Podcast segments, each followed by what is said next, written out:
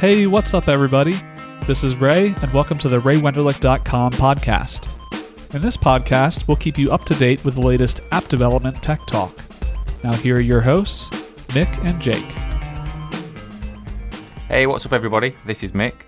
Welcome back to the RayWenderlich.com podcast. As usual, I'm joined by the ever insightful Jake Gundersen, and for this episode, I'm really excited to introduce you another of our regular panelists and the latest member of the video team here at RayWenderlich.com, Caroline Begbie. You guys should all be familiar with the new format by now, but just in case this is your first time tuning in, we have two panelists, two topics, and just 20 minutes each to discuss those topics. And with that, let's get started. Now, Caroline, it's customary that we let our guest panelists speak first, so your 20 minutes starts now. What would you like to talk about? Well, thanks, Mic. Uh, tonight I'm going to talk about the pencil, the Apple Pencil. And first of all, I'm going to have a little rave about how good the pencil is and why I think developers will need to add support for it in their apps. I always enjoy new devices because they're faster and thinner and brighter or whatever, but rarely do they change the way I work in the way that the iPad Pro and Pencil have. I'm sure you've seen pictures and reviews of them by now, and if you've been living under a rock, the iPad Pro is the new supersized 12.9 inch tablet from Apple, and the aptly named Pencil is Apple's new stylus. But wait, didn't Steve Jobs say that if you need to use a stylus, you've failed? The pencil isn't for interacting with the UI, we still use finger touch for that, but it is a replacement for an actual precision writing instrument such as a pencil. My first impression was that the Apple Pencil is stark white and heavier than you'd think, and the iPad Pro is huge and lighter than you'd think. A lot of the discussion resolve, revolves around who exactly the target market is. Well, it's definitely me. Ever since the first iPad and capacitive stylus came out, I've been trying to use the iPad for notes and sketching so that I can reduce the mountains of paper that goes into recycling. But the iPad was much too small, and I never found a stylus that I liked using. I'm not an artist, I'm a dabbler. So I buy all the art apps on the premise that the more I have, the better I'll draw. but it doesn't seem to work that way. I am a scribbler and note taker, and I like to handwrite my notes. But handwriting and sketching is only satisfying if there's no lag and if you can accurately determine where your strokes are going to end up. And this is why I think Apple has held off making a stylus until the iPad Pro came along. As you know, the pencil only works with the iPad Pro and not earlier iPads and you need the size and the power of the Pro to get the best out of a stylus.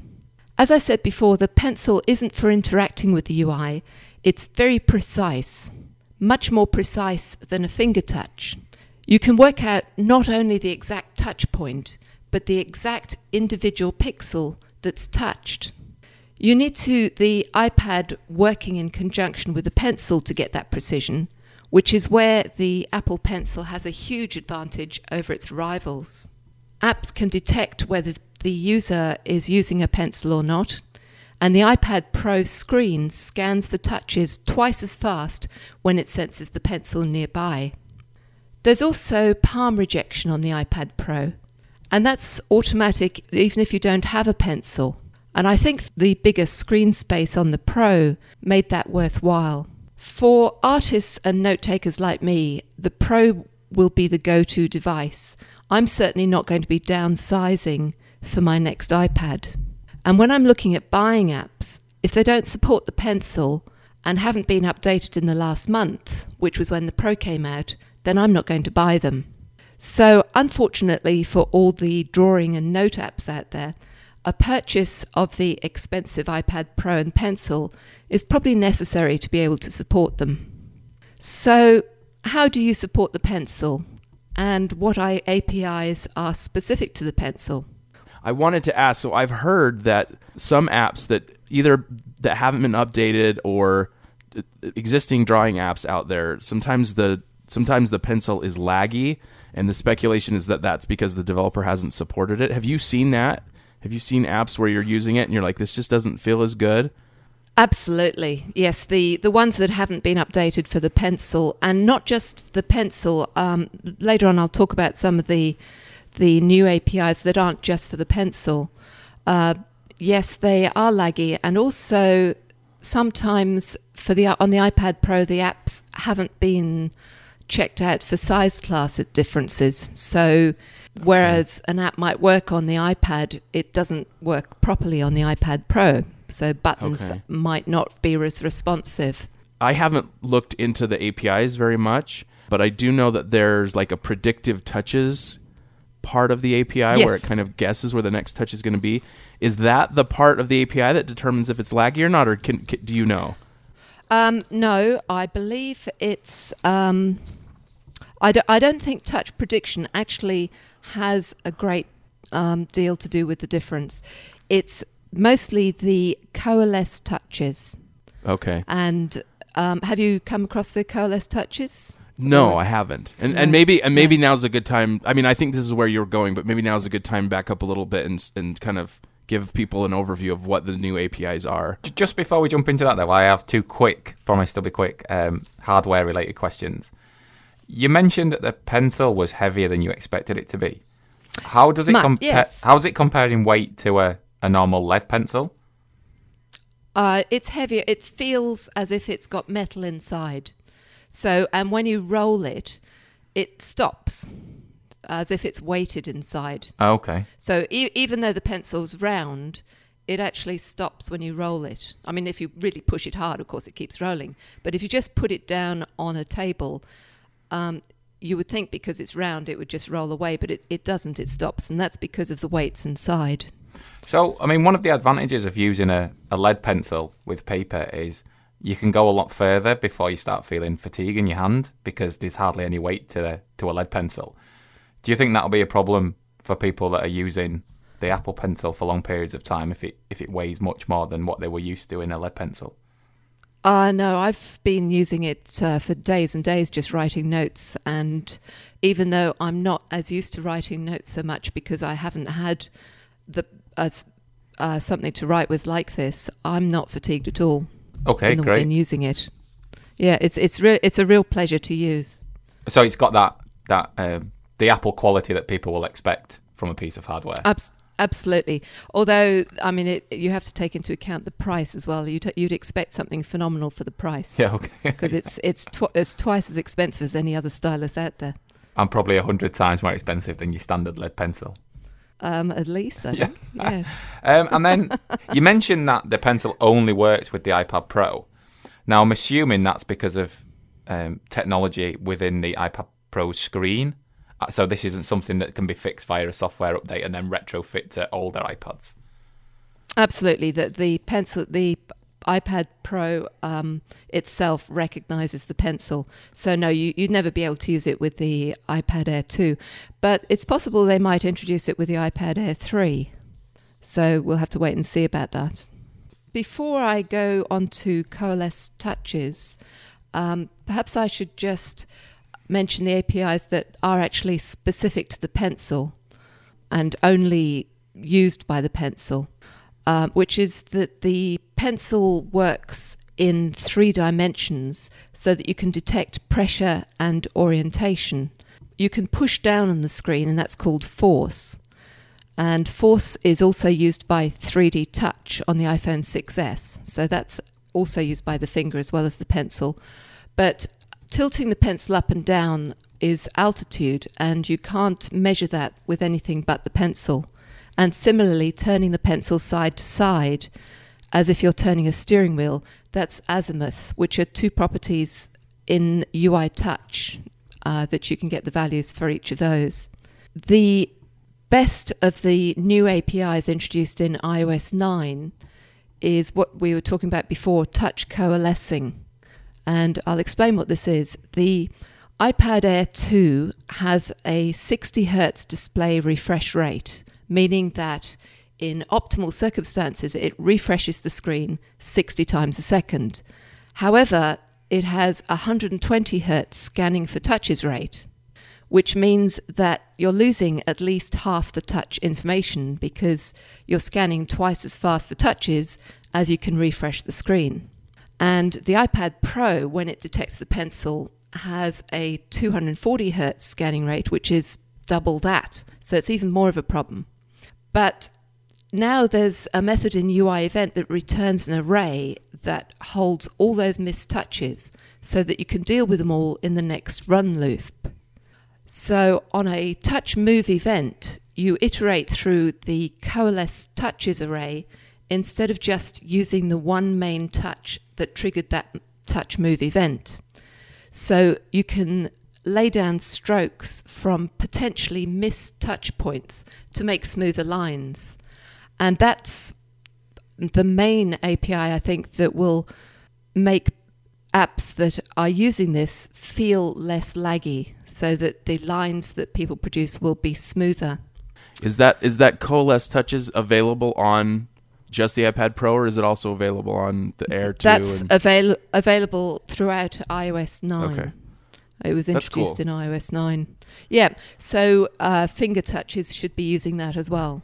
I just want to be clear as as, as well, Caroline, about this because I know in iOS 9 they also introduced some API to deal with sort of predictive touches.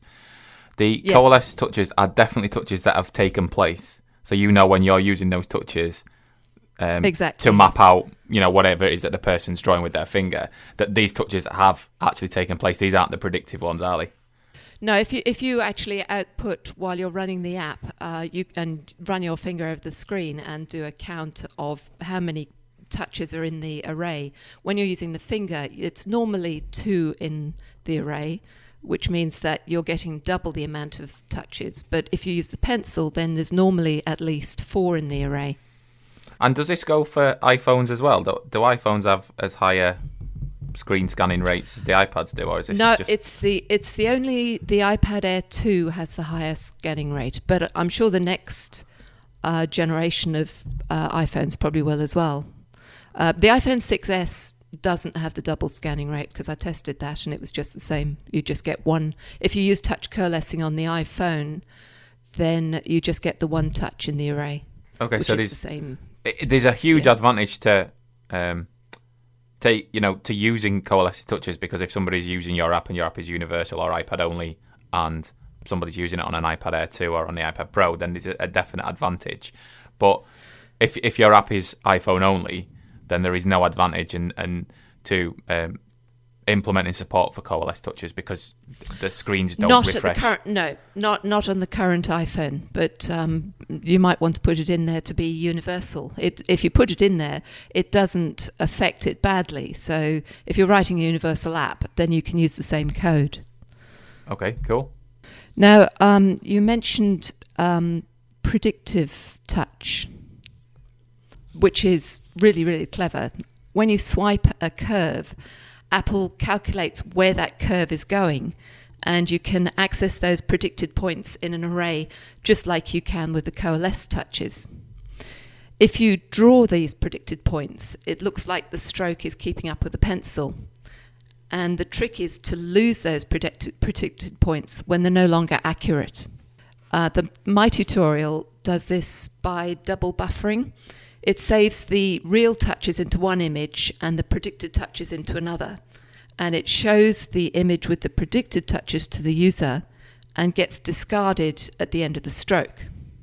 Uh, the, there's a WWDC uh, video on advanced touch input in iOS, and it shows how the coalescing and the predictive touch fits together on a frame by frame basis.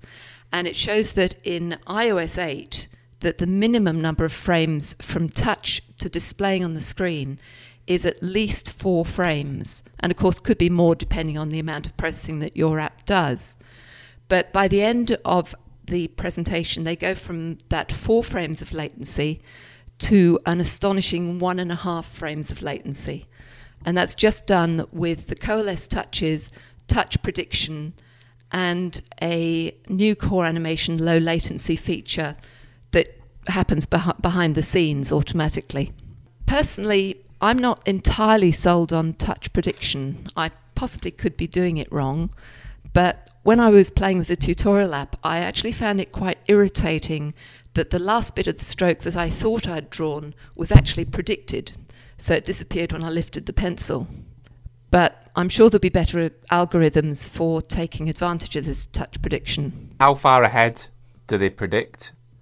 Because I mean, you you've raised a very good concern there in that you know there is a there, you you notice the difference between your image when you were using Yes. predicted touches Yes. and then when you lifted your pencil and you finished the stroke then there was a very Yes. obvious flip as it went to use the actual touches i'm just wondering how Yeah, how, it- how, how far ahead and if you can control that if there was some property you could set to to change how far ahead it went It doesn't go that far ahead, but it's just a, a, a little tiny um, just blip as you pick your pencil up.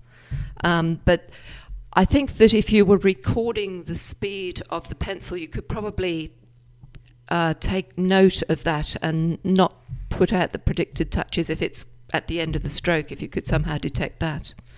I'm probably not clever enough to do that.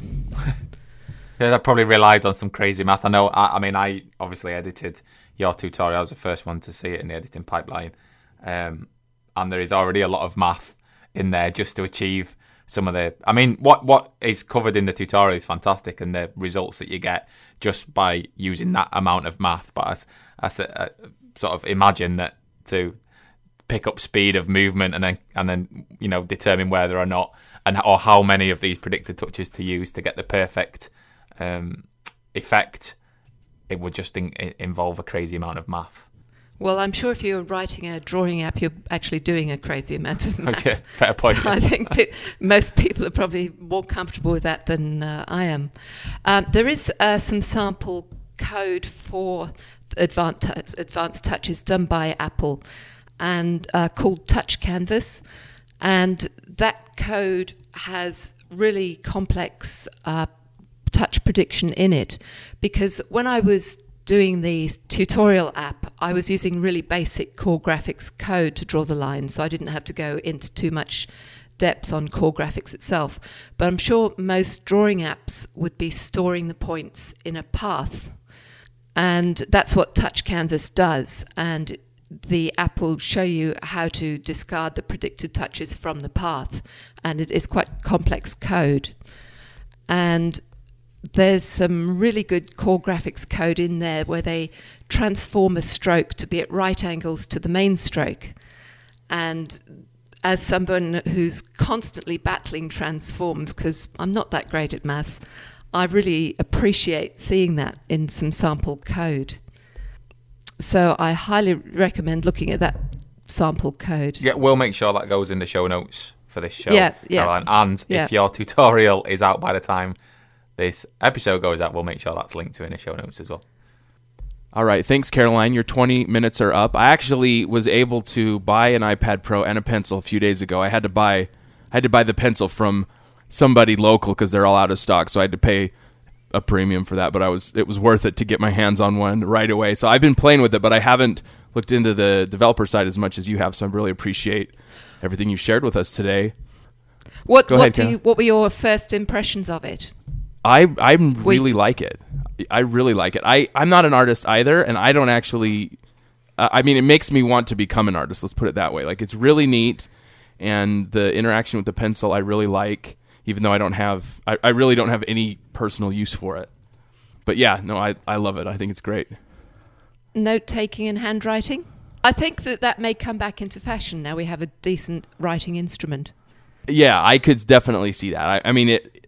The one thing I wanted to do with it the other day was I went to a client just to do some like mock-ups and to talk about some development, and I put a bunch of screenshots on my on my iPad Pro, and I didn't I didn't have an app to do this, but what I wanted was to be able to write notes on the top of the screenshots and you know circle things Yes. and stuff with the pencil. So Yes. yeah, I definitely think uh, I will be using it for that. So. Before we move on to talk um, to Mic a little bit, we need to take the opportunity to thank our sponsor, uh, Dream Factory, for sponsoring this episode of the RayWenderlich.com podcast. Dream Factory is the smartest way to get RESTful APIs from nearly any data source. Instead of building one off APIs by hand, simply enter credentials to SQL, NoSQL, file storage, email, or remote web service and instantly get a full palette of powerful, reusable, customizable REST APIs and live API documentation. Dream Factory makes it easy to customize API behavior with server side scripts, and it secures every API endpoint with user management, SSO authentication, role based access controls, OAuth, and Active Directory integration. Dream Factory 2.0 is a free, open source platform with pre configured installers for any playground you want to jump around in. Visit dreamfactory.com for more info and get a free hosted developer environment. All right, Mic, I'm going to turn the time over to you. What are you going to tell us about today? Thanks, Jake. Well, since we're in the midst of an Android feast, the natural topic for discussion would have obviously been Android or something related to Android development. But since we recorded our last episode, something big has happened. Something so big that I didn't think that we could simply ignore it. And that's on December the 3rd, Apple made good on their promise and open source the Swift language. Uh, so that's what I'm going to talk talk about today.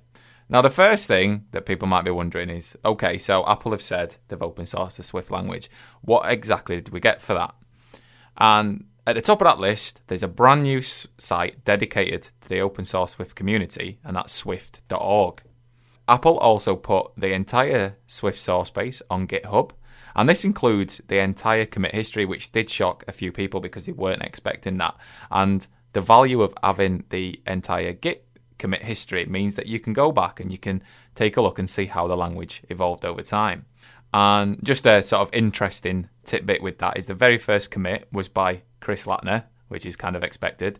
Uh, and that was back on July the 17th, 2010. So you can kind of now understand just how long um, Chris and the team have been working on Swift. Now, as of this morning, I checked, and the repo had 22,500 stars, which is an amazing amount of people that have gone into GitHub and, and started that repo since its release. And it currently has 45 open pull requests. Now, Apple are actively encouraging community participation, which is fantastic because sometimes you get these big firms that they do they open source things, but they still want to have total control over the direction, or you know they don't actively encourage community participation, but Apple are very strong in the message on this. Um, and you can kind of see that because even though there are 45 open pull requests, there are 374 closed pull requests, many of which have been accepted and merged or have been added to the list of things being considered for inclusion. I mentioned they've got their entire Git commit, uh, Git commit history there. And one of the interesting things that you'll notice if you look through the source is that the we knew the Swift team were actively using Twitter. Chris Lattner's on there all the time and a couple of the other guys. But there's now a fundamental reason why you see that. And that's because when Swift was first released and you had all the early adopters, the guys using the, the beta releases of Xcode and, and iOS when Swift 1.0 and prior to that were released. If there was an issue or people didn't quite understand things, the first part of call was always Twitter. Chris and the team have obviously been monitoring this because there's direct links to Twitter in the Swift source code discussing bugs and then um, fixes for those bugs, which I think is great because it just shows that Apple are, you know, they do monitor what people are saying and those communication channels, and then they do act on that as well. One of the other things that comes with Swift, which kind of took everybody by surprise, was a Swift package manager, and this is similar to Carthage or CocoaPods. And one of the really interesting things that I picked up out of that was that Orta and Eloy, uh, two of the main people behind CocoaPods, have already started talking with the team behind the package manager and uh, have been sharing data about CocoaPods usage. And I think that's a really good thing because a lot of people these days rely on CocoaPods. Not so much Carthage, but I think Carthage is still gaining a bit of traction. And to be able to share that rather than being a competing force with the Swift package manager um, and the one that will probably eventually come as default with Xcode can only be a, a positive thing. Another thing of note is that the Swift team have begun porting Foundation to Swift and are also attempting in part of that port to make it feel more Swifty. And this is also available open source on GitHub if anybody's interested in taking a look at this, there's actually a status page on that GitHub repo detailing the progress the team have made this far. Because some things have been implemented, some things have been partially implemented, and some things are on the roadmap but haven't been started yet. But it's great to see that not only do we have this new programming language, but Foundation, which is probably the, the biggest framework that anybody uses in any iOS or uh, OS 10 development, they're actually porting that to make it Swift native and also bringing some changes along the way. They've put up another thing. That, so, I mean, I'm just going through because this is crazy amount of stuff that they released on December the 3rd. There's an evolution document which is really detailed and it covers the changes that are coming in Swift 2.2 and Swift 3. And we now know, thanks to this document, that Swift 3 is coming fall next year, 2016. Uh, and this is really good because as developers, we can now monitor the evolution document repo and plan for upcoming changes, which is something we've not been able to do up until now. And because Swift is on GitHub and we can download and build that, we can actually test our code against the current development branch. So we know what breakages to expect rather than just having things blindly break with each update and release of Xcode, which has been one of the biggest frustrations of anybody using Swift since its inception because of its rapid development. Something a lot of people are going to be really excited about just because uh, Radar is so terrible is that Swift has its own new bug tracker based on Jira. And this allows developers to view and search existing issues before logging new ones, which is just something you don't have uh, visibility and, and um, a feature of in the standard Radar bug tracker. But there is a caveat to this, and that's that you can't use this new bug tracker if the issues can only be reproduced when using Swift in Xcode or via a playground, or if it's a bug associated with any tech that's currently under um, NDA, such as any of the iOS pre releases. Now, obviously, with Swift being open source and being able to run on different platforms and whatnot, uh, which we'll talk about in a minute, there is these two different environments. You can now use Swift and run Swift and compile Swift outside of Xcode, and that's why there's this separation between the two in this caveat. Uh, another amazing thing that didn't come from uh, Apple, but Apple have had a hand in it, I believe, and also um, it, came, it was came on the same day that Swift was open source, is that IBM have developed and released a Swift sandbox for the web, and I'll include a link in the show notes so you can go check that out, which is great because it means that there's this huge potential of Swift being available on the server and anybody that's doing any iOS or OS 10 development, or in future, you know, it might be Android or, or Microsoft Windows Mobile, or any of these people that take Swift and port it to their platforms, which is kind of one of the driving forces behind open sourcing it, is that if you need a web framework, you no longer are going to need to learn Python or Ruby or you know ASP.NET or any of these other languages. You might be able to re- even reuse some of the code in your mobile app on the server side, which is you know really exciting. And then finally, uh, in this kind of what was delivered section, Swift.org also offers a version of Swift for Linux, and you know this is huge. Uh, and it comes complete with a Linux toolset, including a Swift package manager, the LLDB debugger, and the REPL. And if anybody wants to learn more about running Swift on Linux, uh, Alexis Gallagher wrote a fantastic tutorial on the site that walks you through uh, standing up an instance of Ubuntu using VirtualBox and Vagrant, and then installing the Swift toolchain and compiling some Swift code. And it also demonstrates how to use the package manager. Uh, and for anyone interested, I will make sure that link to that tutorial goes in the show notes. I've spent a bit of time there talking about what we got, what Apple released. But I guess, you know, some people were asking, well, well, you know, why is this important? The biggest thing that I had right at the top of my list was transparency. This is something that Apple is notoriously not. We know how secretive they can be. And like I said, one of the biggest frustrations when it comes to Swift is we don't get any visibility, or we get very little bit visibility. It might only be two or three weeks between a beta release and a and a final public release with API uh, breaking changes and then obviously we have to go in and fix our apps, or in our case, you know, update tutorials, update video tutorials, and whatnot.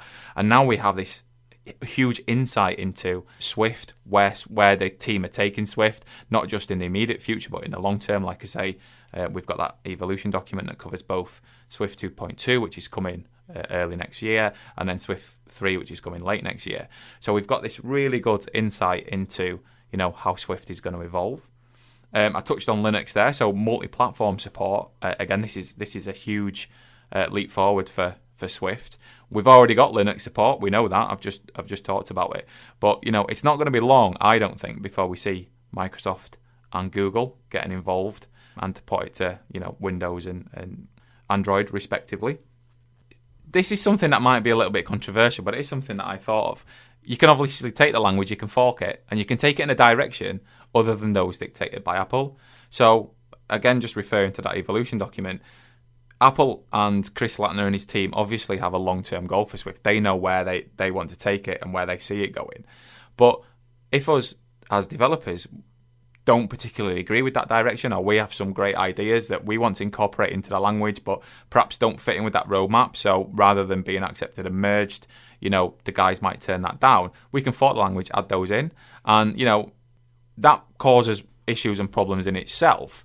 But I'm sure if we did go down that route, then as long as any forks maintain sort of backwards compatibility with the changes that Chris and, and the guys were doing uh, as they move the language forward, then it'd be great to not even just have language, uh, the Swift as a language that we can use on all these platforms, but to be able to choose a version of Swift in the same way we can do with Ruby, because with Ruby we have Rubinius and we have mRuby and we have the standard Ruby distribution, and all of them have sort of advantages and disadvantages o- over each one and different features in each one.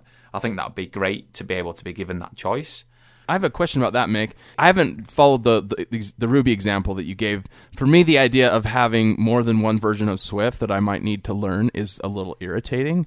In the case of Ruby, is that is, does having multiple versions is that an asset, or does that make it harder, or what? Like in the, in these other environments where that's happened, how does that play out? Well, I mean, I, I've always seen it as an advantage.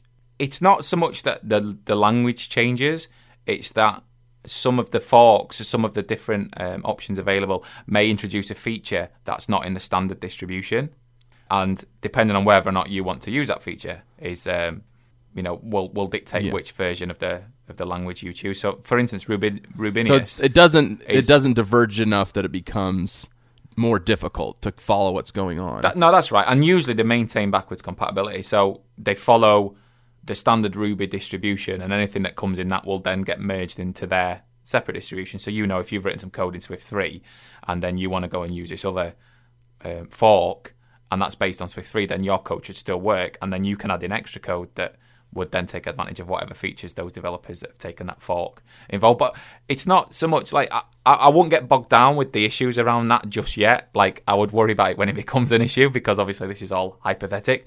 But it's the fact that that is now an option for me is part of the excitement. You know, we can worry with the hows and the whys and the wherefores, you know, when it happens. But I just think, like, as an idea, as a concept, I think that's a, a great. And also, if we submit things to Apple, you know, there's a whole guide on the repo about contributing, and they say, okay, no, this doesn't quite fit in with where we want to take the language. So then somebody forks it and implements it in their fork, and some traction gets behind that fork, then that may put a little bit of pressure on Apple to reevaluate whether or not they should accept that feature. I think that can only be seen as a good thing. Uh, if we end up with you know 200 different versions of Swift, then you know obviously that's a nightmare. But I just think as a concept, I think it's a really good one.